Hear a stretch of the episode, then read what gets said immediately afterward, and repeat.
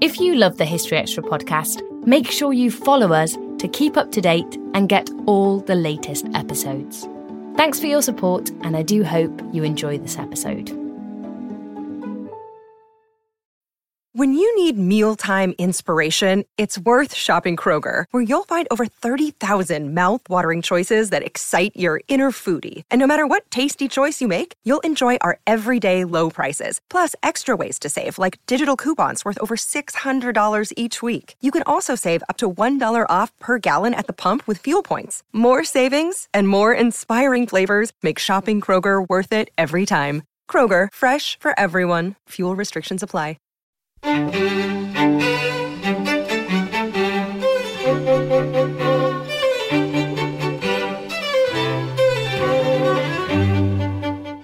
and welcome to the History Extra podcast from BBC History Magazine, Britain's best selling history magazine.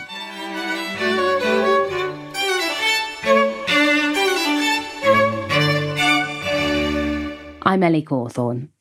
Later this week, a major new British Museum exhibition is opening, all about Stonehenge. So we thought this would be the perfect time to tackle Britain's most famous Stone Age monument on our Everything You Wanted to Know series. Our content director, David Musgrove, spoke to Mike Pitts, an archaeologist and the author of How to Build Stonehenge. Mike answered your questions and internet search queries on the subject. Thanks to everyone who submitted a question, and in fact, we had so many that we'll be splitting this episode into two parts and releasing the second part next Sunday. Welcome to the latest in our Everything You Want to Know podcast series. Today we are talking about Stonehenge, and Stonehenge is having a big year in 2022. There's going to be uh, a very big and important exhibition at the British Museum uh, called The World of Stonehenge, uh, which is going to be bringing together some interesting themes. And there's also going to be a, uh, a fascinating new book, How to Build Stonehenge, which is written by uh, Mike Pitts, who is here with us as our expert today. So, Mike, uh, hello, how are you doing? Hi, Dave. I'm doing very well. How are I'm you? Good, thanks. Good. I'm, I'm, very excited to talk about Stonehenge. We've talked about archaeology once or twice over the years, you and I, but uh, I know Stonehenge is very close to your heart. So, yeah, it's it's always been there in the background and quite often in the foreground in my work, um, right from the very beginning. Um, and you uh, you live not too far away from it, don't you? I do. It's about a half hour drive from where I'm sitting now to, to Stonehenge. And as you rightly say, 2022 is going to be pretty much a Stonehenge year for us nerds. And, and, there's a lot going on in Stonehenge and a lot of interesting research, and we will get into that as we go through. But let's let's uh, in the in the spirit of the format of this uh, podcast, we need to get into the basics and tackle some of the uh, questions that are most asked on the internet about uh, Stonehenge. So the first thing, just tell us what is Stonehenge. What is Stonehenge? It's a group of very large megaliths arranged very carefully, surviving extremely well on the edge of Salisbury Plain in the centre of southern England. The ones we see now were erected around about four and a half thousand years ago. Um, it has a very long history preceding that and following the construction of the stones we now see and their collapse. And I'm just going to pick up one word on there. You said megalith. That basically means big rock, right? That means big rock.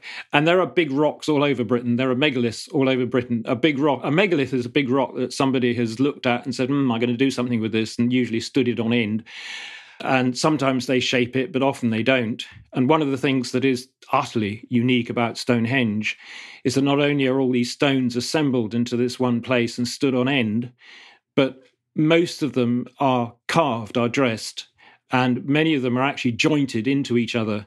And this is unique in prehistoric Europe. And um, you you gave us a, a, date of four and a half thousand years ago. What period does that sit in in our in our archaeological terminology? That's that's at the end of what we call the Neolithic.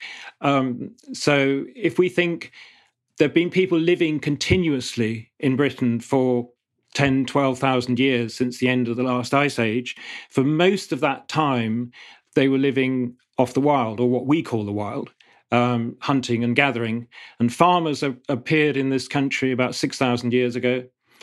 And four and a half thousand years ago, farmers built Stonehenge. It's still largely a Stone Age society, stone is the key technology. So, one of the things, of course, when we think about Stonehenge and we look at Stonehenge, is we have to remember that these guys were masters of the stone universe. You know, they knew what to do with stone in a way that we don't. Not long after it was built, or possibly even at the time, in ways that we, in small ways that we don't really see yet, um, metal is beginning to come into Britain. And then there are profound changes in society and culture as large numbers of migrants arrive with new technologies and beliefs and physical cultures, new, probably new clothes, new burial patterns, and so on, um, that we associate with the pottery called beakers. And Stonehenge is still then an active place. Um, and then within a few generations, I think it starts to fall down. Possibly it's bits of it are knocked down, are deliberately taken down. So at the time Stonehenge is built, it's at the end of centuries of generations of farming communities that seem to be trundling along quite happily on their own, and at the beginning of an era of major cultural and social change. So uh, okay, so uh, it's a it's a long-lived monument with which covers some very interesting uh, events and periods that, that in in British prehistory. Um, but there's uh, there's there's a couple of questions that uh, appear very often on the internet, which we we will probably tackle throughout this conversation. But let's let's give it a starter for ten. Who built it and why was it built? Do you say we got an hour for all these questions? I'm afraid so. Yeah, we're going to have to be brief. okay, who, who? In a way, they're really simple because we can't answer either of them. But um, let, us seriously, who built it? it? Obviously, the people living in Britain. These were uh, Neolithic people. Um, they had a long history behind them in this country of living, farming, building, um, changing probably religious ideas moving around the country. They knew the landscape extremely well. Um, and that means not just the soils and the coasts, but the rocks and the woodlands and the moors and so on. So they knew where to find material for whatever they needed, which in the case of Stonehenge, of course, included, included stone. Why anybody would build Stonehenge is such an obvious question, and it's been asked right from the very beginning for centuries, and we still don't know.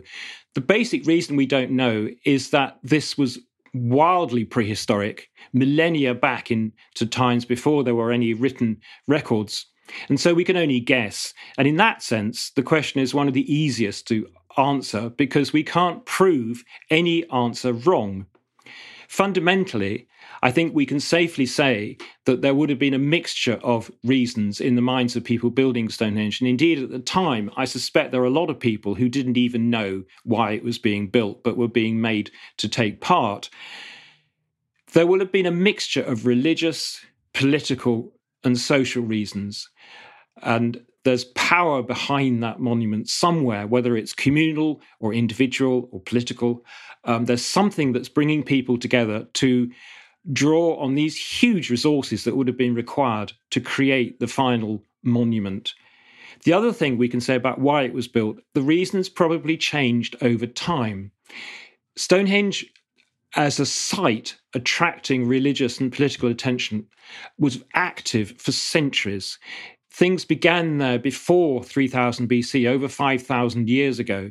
And for the first few centuries, one of the really distinctive features of the site, when there was already a circle of stones, was burial. And it was the largest, or became by the time they stopped doing this, the largest cremation cemetery we know from this time in the British Isles. And hundreds of people were buried there. And so it became associated from the beginning with funerals, with death, with that passage in life. Um, and interestingly, when the really big stones are brought to the site, so the Stonehenge that we now see, burial by and large finished. So either burial and death is no longer a part of the meaning of Stonehenge, or the earlier history as a ceremonial, as a funerary, celebratory site is being monumentalized for the future, is being celebrated, and burial is occurring somewhere else. So, funerary ritual, life and death, uh, politics, religion. Uh, I haven't mentioned the alignment on the sun. That's something that's built into the monument right from the very beginning. Um, it's aligned very clearly on the rising sun at midsummer and in the opposite direction, the setting sun at midwinter. These things are all part of Stonehenge and have to be part of any explanation we try to come up with why it is there. So um, you've dealt with one of my next questions, which is uh, to, to, some extent, which what was there before the stone. So there was this, some sort of funeral uh, complex of some sort. Um, do we know have we got any reason any sense of understanding about why this place might have been chosen to to become the monument that it did become? It's a really good question because um, that's definitely part of of the big question why stonehenge is exactly why is it where it is? There have been a number of attempts to explain this over the years. In the 1960s when astronomical ideas became very popular people some people tried to explain the location by arguing that it was perfectly sited for particular observations uh, in the sky that doesn't really stand up and if you take it literally the perfect location for stonehenge would be in the middle of the english channel other reasons include the fact that in wiltshire there are a lot of very large natural stones. Um, they're not necessarily immediately in the area of Stonehenge, but they're within a day's walk um, and so the presence of those stones may have themselves been part of the inspiration for a monument of that type. Recently, there's been a couple of quite of geological suggestions. One is that the alignment on the rising midsummer sun was actually set in the landscape during the Ice Age, and that there are features in the chalk that were caused by periglacial action, which is the deep freezing of the ground um, in tundra conditions, um, and then thawing in spring at the surface, which causes the chalk to break up and churn. And um, the suggestion is that there were lines created by this on the slope that runs down from Stonehenge towards the rising midsummer sun that became fixed in the landscape and were visible from an early age to the farmers who could who saw the location then as one that had had some kind of primordial relationship with the midsummer sun.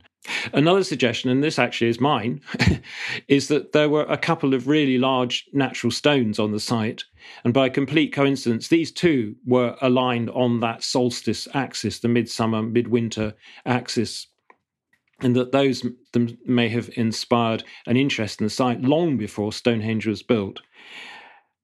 And then, of course, we have to remember that there are likely to be all sorts of factors that we can't see that are to do with the um, politics of the time between the location of different communities of political units, which, of course, for this time in prehistory are extremely difficult, if not impossible, to define.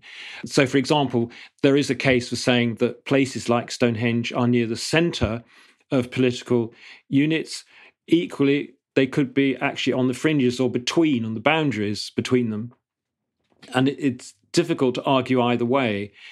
But these are going to be factors, you know, that we need to take into account when we think about why Stonehenge is where it is um, and you can charge down some pretty good rabbit holes when you start looking at those sort of things. But I do, I do like that idea of the of sort of the periglacial striations. We had Francis Pryor on the podcast a little while ago, and he he, was, he yeah. was talking about that. But if that was the if that was the case, then that would mean that the the monument had like a genuinely you know multi millennial history going back right to the end of the Ice Age, wouldn't it? Uh, yeah.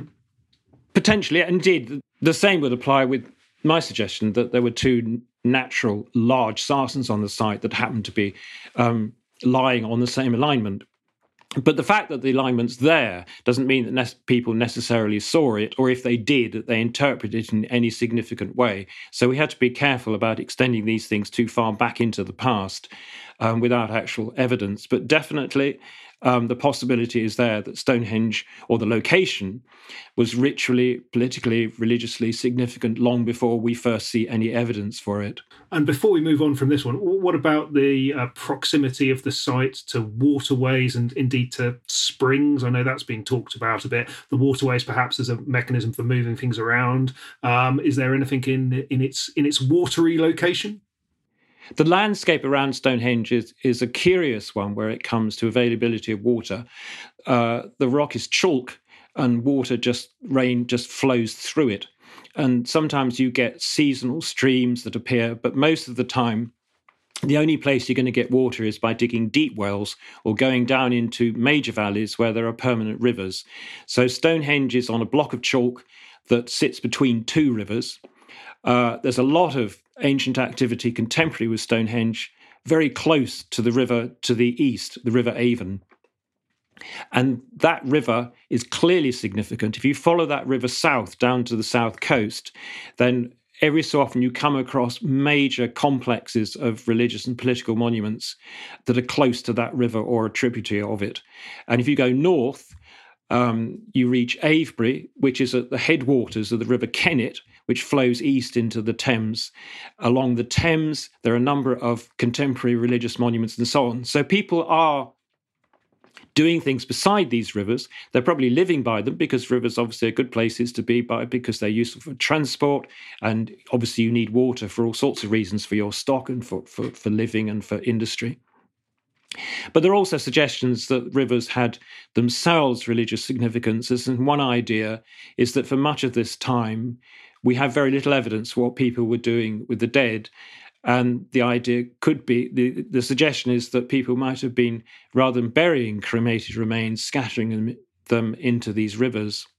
Right, let's let's move on a bit and try and tackle some of our our, our listener questions. So um, you've talked about this a bit before, but Julian Hall on Facebook wants to know: Were the stones really transported from North Wales, or were they sourced locally? And that's a bit of a complicated answer, as with all of these things. But um, what's uh, what's the answer to that? Well, it's a sort of yes. If you just cut out the north, I mean, it's actually South South Wales. Many of the stones do come from South Wales, um, and many of them come locally or more or less locally. We've got two very distinct types of rock at Stonehenge. Um, to the general observer, geologists will get fussier, but the general observer, we've got two types. And we call one blue stones, and these are small stones, small megaliths, and they by and large all come from southwest Wales the other, which are the big stones. And when we look at Stonehenge in most photographs, what we see are these big ones, especially if we see one of these atmospheric silhouettes against a, a, a sunset or something, we see the really big stones. And these are all sarsen. And sarsen is a very distinctive rock that's found scattered across southern and eastern England. Um, and in North Wiltshire, in particular, is one of the biggest concentrations of these in Europe. And that is a very, very distinctive stone in its own right. The blue stones comprise a whole bunch of different types of rock, almost all of them igneous, um, and come, that come from a number of different locations, mostly in southwest Wales. And and for our um, for our overseas listeners, um, southwest Wales is a fairly long way from uh, from Stonehenge, isn't it? It is. I mean, it, it's what's interesting about it, and is why there are still there's a kind of subculture of objection to this idea that people brought the stones from Wales and actually they were transported by glaciers. Is is it is so far, and it, it does require an acceptance that people did something that is really quite exceptional, even on a global scale, um, for societies at, at this time. We're looking, it depends on how you measure it. I mean, if you measure it in a straight line, it sounds long enough. I've actually um, calculated quite precisely a journey from what we think is a known quarry in Pembrokeshire in southwest Wales to Stonehenge as 220 miles. It's 350 kilometres. That's a long journey by any any stretch. Particularly if you're trying to transport a heavy rock. Well, indeed, yes. Although we have to remember, it's very important to get this right, that the heavy rocks that were transported from Wales, um, in this case, um, 220 miles, are the small ones at Stonehenge. And they're heavy, they're big, you know, you're not going to just be able to bend over and pick one up. But with a fairly small team of people and a decent sledge, you can move these things without too much difficulty. You can even carry them. You can strap them into wooden frames. And with a large number of people, you can lift them through really awkward bits of landscape. It's challenging. It requires a commitment, especially the number involved. I mean, there are really a lot of these. And it's a long journey, but it's it's not, it's technically quite straightforward. Still to come on the History Extra podcast. Protecting them with these giant sarsens might have been a recognition that these bluestones were associated with ancestors that reach back centuries beyond human memory, and that the stones themselves have become representatives of those ancestors, and the monument was built to honor them and protect them. This episode is brought to you by Indeed. We're driven by the search for better, but when it comes to hiring, the best way to search for a candidate isn't to search at all.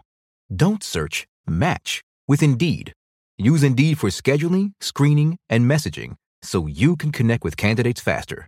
And listeners of this show will get a $75 sponsored job credit to get your jobs more visibility at Indeed.com slash History Extra. Just go to Indeed.com slash History Extra right now and support our show by saying you heard about Indeed on this podcast. Terms and conditions apply. Need to hire? You need Indeed. We don't always realize just how much our negative thoughts and experiences stick with us and weigh us down. You may find your brain constantly running through a highlight reel of bad moments. That comment your friend made last week that hurt your feelings, that frustrating thing your mum does, or that silly thing you said in a meeting. Maybe it's time to get it all off your chest, whether it's a tiny annoyance or something much bigger. Talking about it can give you some relief and lead you to a potential solution. That's where therapy comes in. It's a safe space to share whatever's weighing you down and learn to process it so your internal highlight reel can focus on the good stuff. And BetterHelp offers affordable online therapy on a schedule that works for you. Connect with a licensed therapist by text, phone, or video call. Start the process in minutes and switch therapists anytime. Let it out with BetterHelp. Visit betterhelp.com slash historyextra today to get 10% off your first month. That's betterhelp, H-E-L-P dot com slash historyextra eBay Motors is here for the ride. With over 122 million parts, you can make sure your number one ride or die stays running smoothly. Brake kits, LED headlights, bumpers, whatever your baby needs, eBay Motors has it. And with eBay Guaranteed Fit, it's guaranteed to fit your ride the first time, every time. Plus, at these prices, you're burning rubber, not cash. Keep your ride or die alive at ebaymotors.com. Eligible items only, exclusions apply. So, what is the uh, academic orthodoxy, or indeed your view on how they they were moved? Is it is it the sledge idea that the one that's that's prevalent? To be honest, I'm not sure there is an orthodoxy. I think there are, there are two basic approach to these. One is the traditional idea, or what's become the traditional idea, is that the stones were moved from Pembrokeshire, from southwest Wales, largely by sea. Um, they were carried overland to the shore and then put on rafts and then rafted along the south coast of Wales, across the Bristol Channel, making landfill in what is now Somerset, and then carried overland or possibly rafted upriver for most of the journey to reach Stonehenge. The alternative that is now being much discussed is that the entire journey was actually done over land. And so instead of going south to the coast in Pembrokeshire and then onto a raft, you'd go eastwards um, and then up into the Black Mountains, and then overland. You go inland to avoid having to cross the River Severn and the Bristol Channel, and then come south over Salisbury Plain to reach Stonehenge. And that on that on the land route, then that allows for the idea of it being some sort of performative exercise, i.e., passing through territories of different people and, and seeing it, uh, seeing seeing the stones pass by. Exactly. I think I think there are a number of advantages to the land route. May I say first of all that I think one of the reasons people have dismissed in the past the land route is that it just didn't seem practical, that it involved so much work, and it was much easier to go by and quicker to go by sea. Um, there's been a lot of interest recently in people who move large stones out in Asia, in particular um, in North uh, in countries around the Indian Ocean. Um, and there, um, although many of these people are actually living near the sea, journeys are invariably favoured over land, and we can we can watch people do this, and we can see that actually it's not as impossible as we might imagine, um, both in engineering terms and in political terms or social terms, in in the sense of actually trying to get people to take part. People cannot wait to take part. And if anything, the issue tends to be having to control too large a crowd. You know, you have an excess of hands to move these stones. Um, and yes, the important point is if you take a stone around the coast on a raft, there's only a few dozen people who can be involved. You might have a little family standing on the beach waving at this thing in the distance, you know, but they're not really involved. If you carry a stone over land, you go through villages, you go through farms and gardens, um, and people are there and involved, and you stay overnight. You, you, are treated as guests by communities as you pass through. And a journey, over a journey of such distance, it's very likely you're passing through a number of different local political communities. It's quite conceivable you're actually passing through people who speak different dialects. Um, so you're engaging with the world. And I think one of the big things about Stonehenge is that when we ask that question, going back to why it was built, the actual construction process is part of the answer. Um, it's something that would have involved huge numbers of people and put enormous pressure on resources. And the process of organizing that is in itself an achievement, not just the monument, but the actual activity. And it's a massive thing that people would have seen and been impressed by and would have wanted to take part in.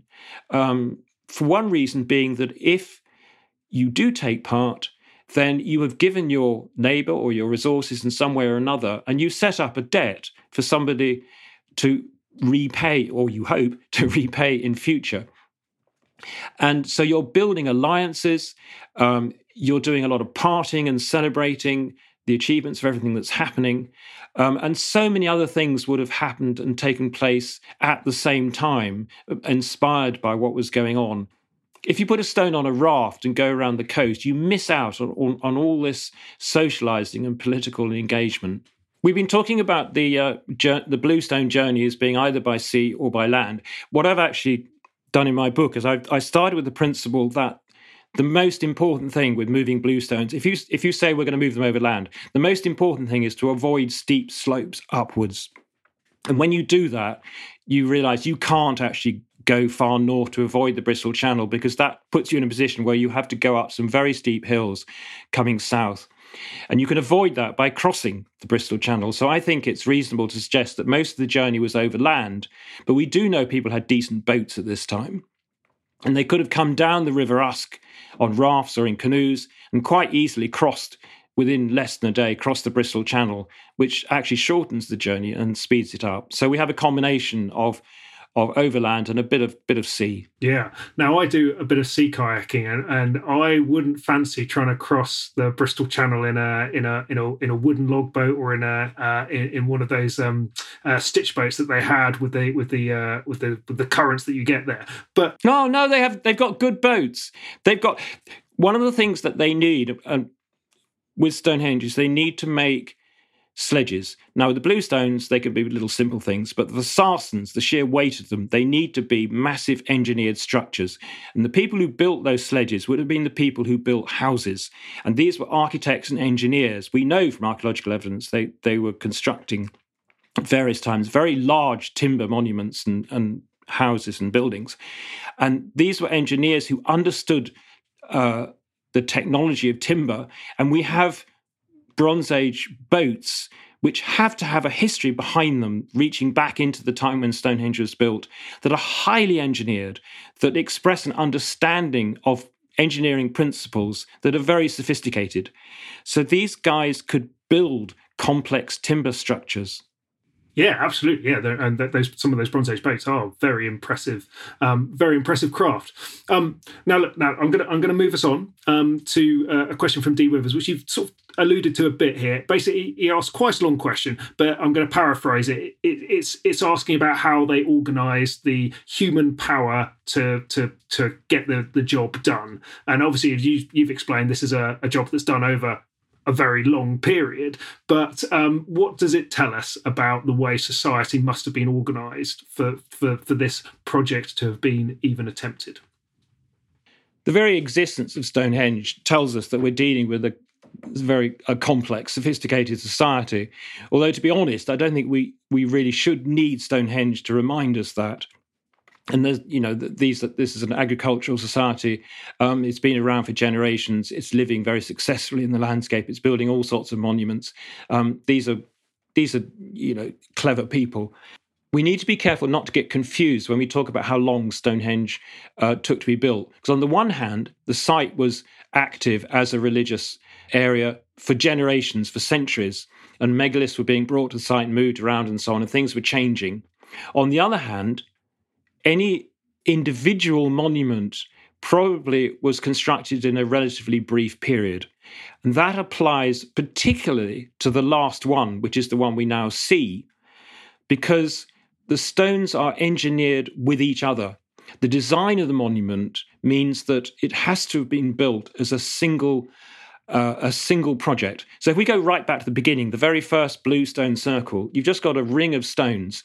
Any one stone could arrive at any time and happily be stood up in its pit. Uh, so the blue stone circle, these stones from Wales, in theory, we could have had one megalith arrive every generation. I mean, that's unlikely, but in theory, that's possible with the big Stonehenge, the real Stonehenge, um, you can't. That could it couldn't have happened like that because you have to engineer it. So, for example, the Sarsen Circle, the big stone circle, supports a ring of lintels. This is like a tie beam in a timber timber building. And these lintels are jointed into each other. You've got 30 of them, and they're also jointed into the uprights that support them underneath. Now, you can't put that together over a generation. That needs to have been done um, literally within a few months. And I think it's conceivable to imagine that that big Stonehenge was built over within five years. Now, to organize that, for us today, I think it's difficult to imagine, you know, w- without the kind of infrastructure that we have. But clearly, it was done, and so the the organization was there. And I think we need to bear in mind that it was already there. It wasn't created just for Stonehenge. People had been building monuments of one kind or another for generations.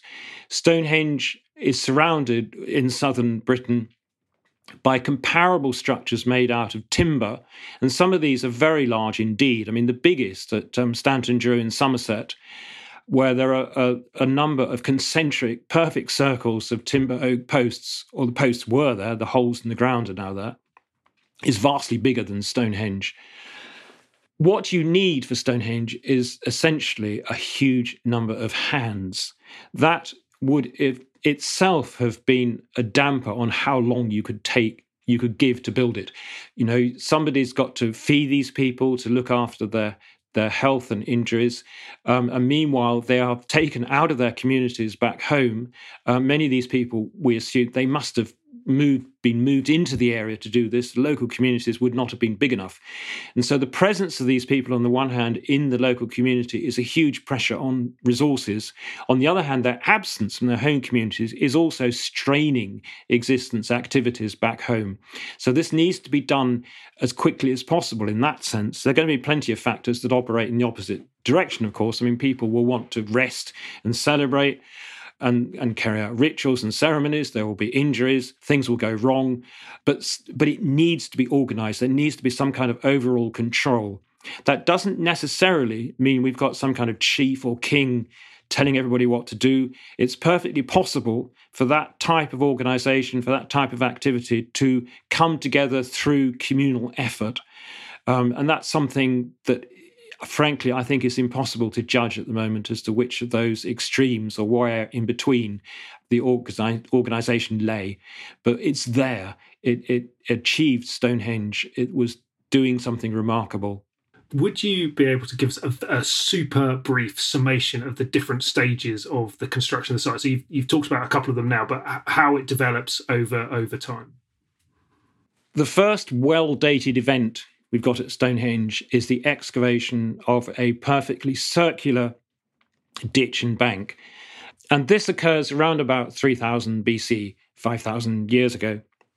Immediately inside that ring in the chalk, there is a ring, a perfect circle of 56 small standing stones. And these are all blue stones from southwest Wales. when that stone circle was built, surprisingly, is itself not dated. Um, we might get there one day through future excavation, but at the moment we're working through a combination of guesswork and logic. And, and usually we assume that it's built at the same time as the ditch, so in other words, around about 3000 BC. However, they're also in that same area, so around what we would now call the site periphery, there are large numbers of cremation burials, shallow pits in the ground where cremated remains have been concealed, and many of these are actually in the pits holding the standing stones. And some of these have been radiocarbon dated, and they go back a century or two before the excavation of the ring ditch. So it's possible that the Bluestone Circle was actually the first feature on that low hill, which was later enclosed by the ditch and bank. So, but basically, somewhere at the beginning, we've got a perfect ring, uh, a chalk earthwork, and a ring of stones. A few centuries later, those bluestones are removed and brought into the center of the site and re erected in a new arrangement. And this is the murkiest area in Stonehenge history. We know there are a couple of arcs, a sort of semicircles of pits in which there were two stones um, standing at either end of a long pit. So you've got a, a ring of, a, of paired stones. There's debate about whether, and this debate exists partly because only part of the monument's been excavated, about whether that ring ended up as a complete circle or whether it was in fact completed as an open ring and not a complete ring. And there are other standing stones in that area, but it's all quite confusing. The evidence is not good. That is later dismantled. And then the Stonehenge we see today is constructed um, around 2500 BC, 4,500 years ago. The, so the site is completely cleared. The Sarsens are brought in. The really big stones are brought in, dressed and erected. And then the blue stones are brought back in. And in, now they are stand they are stood into arrangement that mirrors the arrangement of the Sarsens. So in the center of the site, we have a horseshoe shaped um, structure of five trilithons, we call them, each of which consists of three stones, two uprights, and a lintel. They're the biggest stones at Stonehenge, and these are sarsen. And immediately inside that is a horseshoe shape, a kind of U shape of some of the finest blue stones. And then that lot of stones is surrounded by a perfect circle of sarsens, 30 uprights supporting a ring of 30 lintels. And immediately inside that is a not quite so perfect, rather wobbly circle of all the other bluestones that were left, of which there were quite a few. The exact number we just don't know. We know how many sarsens there are, partly because it's such an engineered structure that when you've got stones missing, we know there must have been other ones there in particular places. Um, the bluestones are less certain. We need a lot more excavation for that. But we're possibly talking about as many as 80 or 90 bluestones in these two arrangements. So various changes over a, a, reasonably long period of time. Is is it uh, one of the things that fascinates me is is is it ridiculous to think that there is an overarching long term plan to, to for this for this for the monument to change in the way that it does? I don't think there could have been. The the time we're talking about is too long. So I mean in 3000 BC, I really do not think people are going to thought, said to themselves, just think, lad, you know, 500 years' time, we're going to build the real Stonehenge. I just don't think that's how it would have been. And I think one of the, re- the reasons we can see actually in the ground to support that is that the big Stonehenge, the, the engineered monument, um, does appear to be a representation in stone of structures that were being built at that time in oak on quite a large scale and much more commonly. And those structures don't really appear either until the big Stonehenge appears. And there is there are other changes in society going on in the background as well. So when the original Bluestone Circle is built, we're in what we call the Middle Neolithic. And we have distinctive artifacts, distinctive pottery, distinctive stone tools, and distinctive ways of farming at that time when the big Stonehenges built were in the late Neolithic or beginning of the Copper Age. And then we have quite different artifacts, different pottery styles, different stone tools. And there are suggestions, and this is really interesting, that at that time people were not farming so much, that they weren't growing cereals, but they were relying more on wild plant foods. So, and there are other changes, you know. So I think it, it's, it's like if you look at a cathedral today, um, some of the earliest cathedrals are extremely old. They are centuries, generations old, and they are still in many ways functioning as they were designed. I don't think Stonehenge is like that. I think during the time that Stonehenge remained active as a religious and political site, the changes within society across Europe were so fundamental that we could expect changes occurring about the thinking of the monument as well. And I think one of the interesting ways to look at this is to think that possibly the big Stonehenge, the engineered Sarsen monument we see today, was in a sense a closure, bringing the bluestones into the middle, protecting them with these giant sarsens. Might have been a recognition that these bluestones were associated with ancestors that reach back centuries beyond human memory, and that the stones themselves have become representatives of those ancestors, and the monument was built to honor them and protect them. And so it's looking backwards in that sense, but it's looking forward because it's creating a monument that is designed to preserve these memories and these monumentalizations for generations. And that's something one can imagine happening at a time when there are communities within communities or individuals who need to make an impression on society, who need to say, we are the guardians of ancestry, we are looking after the future. That's a, that's a pretty decent theory. That that that one uh, that one goes for me. Now here's here's a good question, which is possibly tongue in cheek from Whistler Goblin on Instagram, who wants to know where's the roof gone. So, is there any evidence for any any idea at all of ever having anything uh, any structure on top of what we see now? To be fair, there's no evidence that there never was a roof. Um, I, but I, I really don't think we need need to posit it. I mean, there's no, there's nothing there to make you think there would have been a roof. And why would you roof it? And it just uh, no, I. It's such a huge. I mean, the, the the circle is such a huge span, and it's it's it it is open to the sky, and it feels right. It's aligned on the sun, and you need to see that sun. You don't want to put a roof on so you can't see it. Um, and the at the solstice events at midsummer, and I think particularly at midwinter, when you, if you're lucky enough to see the sun, and of course often midwinter you don't, but when you do, uh, today the sun will set but down behind the monument, originally between two the most impressive megaliths on the site. Great glowing red orb painting the sky red, and the whole monument takes part in that experience. Um, it's all arranged around that that alignment, and if you put a roof on it, you'd completely lose that. That was Mike Pitts. His book, How to Build Stonehenge, is published now by Thames and Hudson.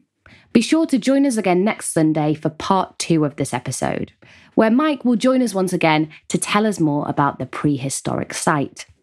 The British Museum exhibition, The World of Stonehenge, will be opening on the 17th of February. And you can also find a feature by Mike on the building of Stonehenge in the March issue of BBC History magazine, which also goes on sale on the 17th of February. Thanks for listening. This podcast was produced by Ben Hewitt, Jack Bateman, and Brittany Colley.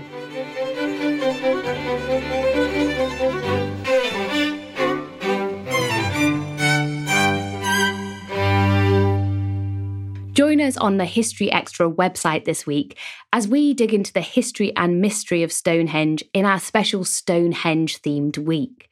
With a 30 day free trial to our digital subscription, you can access exciting Q&As featuring Stonehenge experts, quizzes, opinion articles, and more. For a full week of history that you certainly won't want to miss, visit historyextra.com forward slash join. That's historyextra.com forward slash join for more information. A collision between a Chinese jet and an American spy plane. He came and rammed into our left wing. With relations increasingly strained, what are the chances of things spinning out of control? The Western world was asleep. I'm Gordon Corera. I'll be exploring the friction in this most important of relationships and asking Has the West taken its eye off the ball? You cannot ignore China. From BBC Radio 4, this is Shadow War China and the West. Listen wherever you get your podcasts.